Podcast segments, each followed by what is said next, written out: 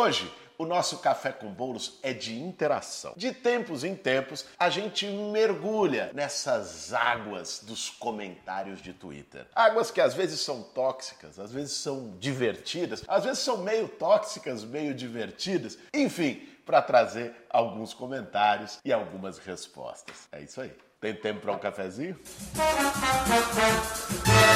Para fazer um bom café, meu bem. Vamos lá.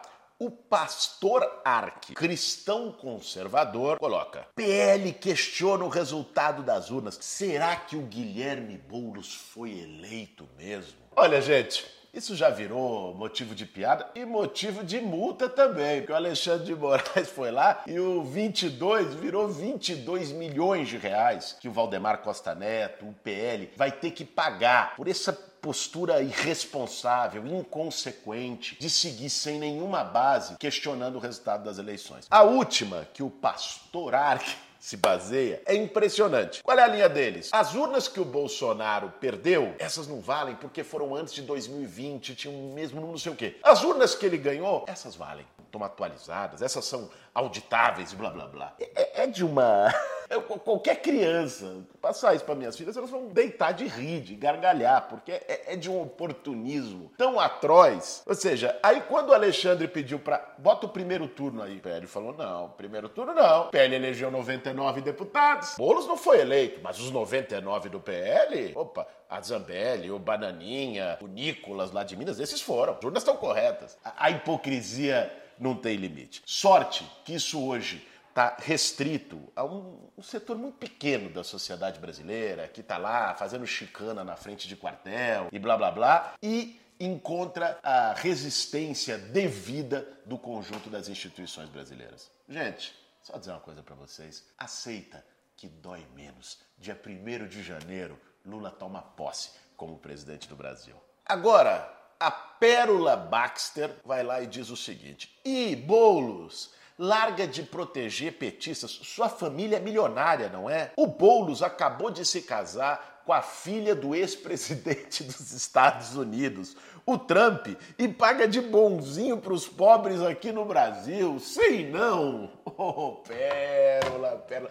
Que pérola você, hein? Meu Deus do céu, olha. Primeiro eu quero te dizer, Pérola, que eu sou casado há 13 anos com a Natália, minha companheira, que eu amo, não com a filha do Trump.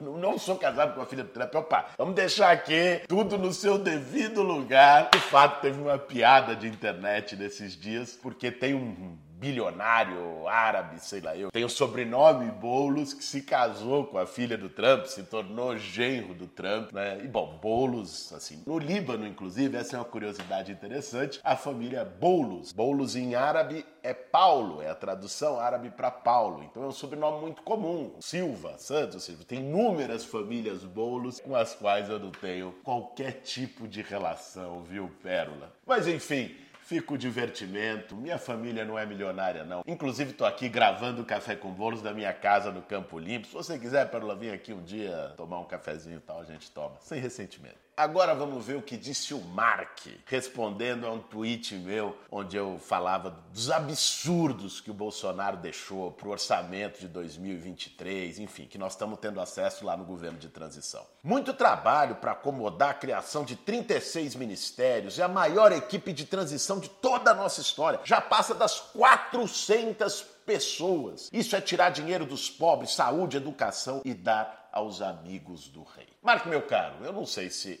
é má informação ou má fé. Eu vou trabalhar como se fosse má informação. Então vamos lá. Primeiro, em relação à equipe de transição, os bolsominions estão fazendo um barulho tremendo disso na rede. Tanto eu como 90% das pessoas que estão na equipe de transição não são remuneradas, não recebem um real, até o cafezinho lá do lado no CCBB em Brasília, a gente tem que pagar, não tem essa. Aliás, ó que loucura, a equipe de transição, isso de todos os governos, pode remunerar 50 pessoas e chamar várias pessoas para dar o apoio político, o apoio técnico e tudo mais. Das 50 pessoas que poderiam ser remuneradas, não remunerou nem 20 na equipe do Lula. Sabe por quê? Porque o Bolsonaro deixou um orçamento para a transição que não dá nem para. A gente tem que levar extensão para poder ligar o computador lá no seu CBB. Esse é o nível da coisa. Se quer passagem aérea de técnico que a gente tem que chamar daqui de São Paulo para ir para Brasília, para ajudar num debate sobre habitação, urbanização, saneamento, não está sendo paga pela transição. Então, meu caro, não existe isso. O número de pessoas que possam contribuir, que bom, quanto mais melhor, mais participativo. Mas isso não está custando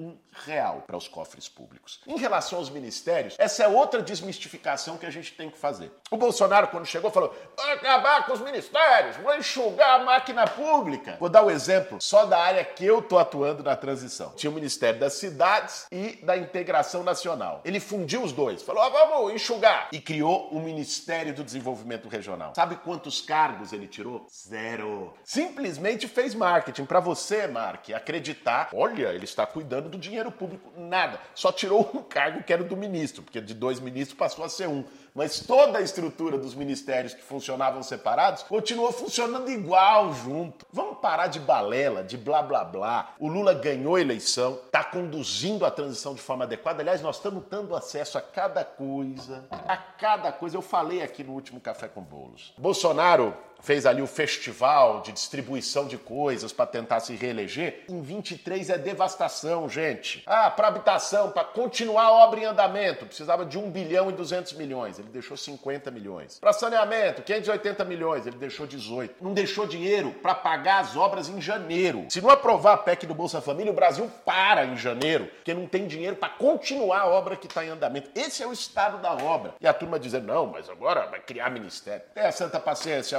Espero de verdade que fosse por má informação. E agora você está informado. Boulos, me passa os números da Mega Sena.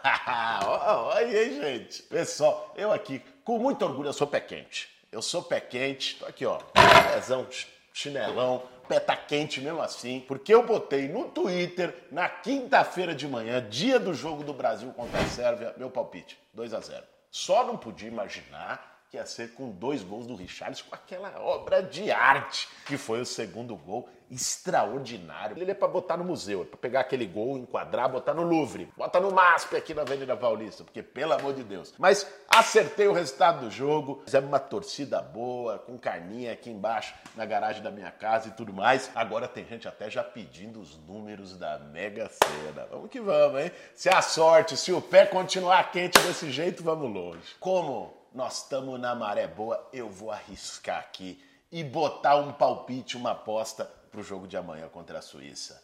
Vai ser 3 a 1 e vocês podem me cobrar no próximo Café com Bolos domingo que vem. É isso aí, gente. Esse foi mais um Café com Bolos. Para fazer um bom café, meu bem.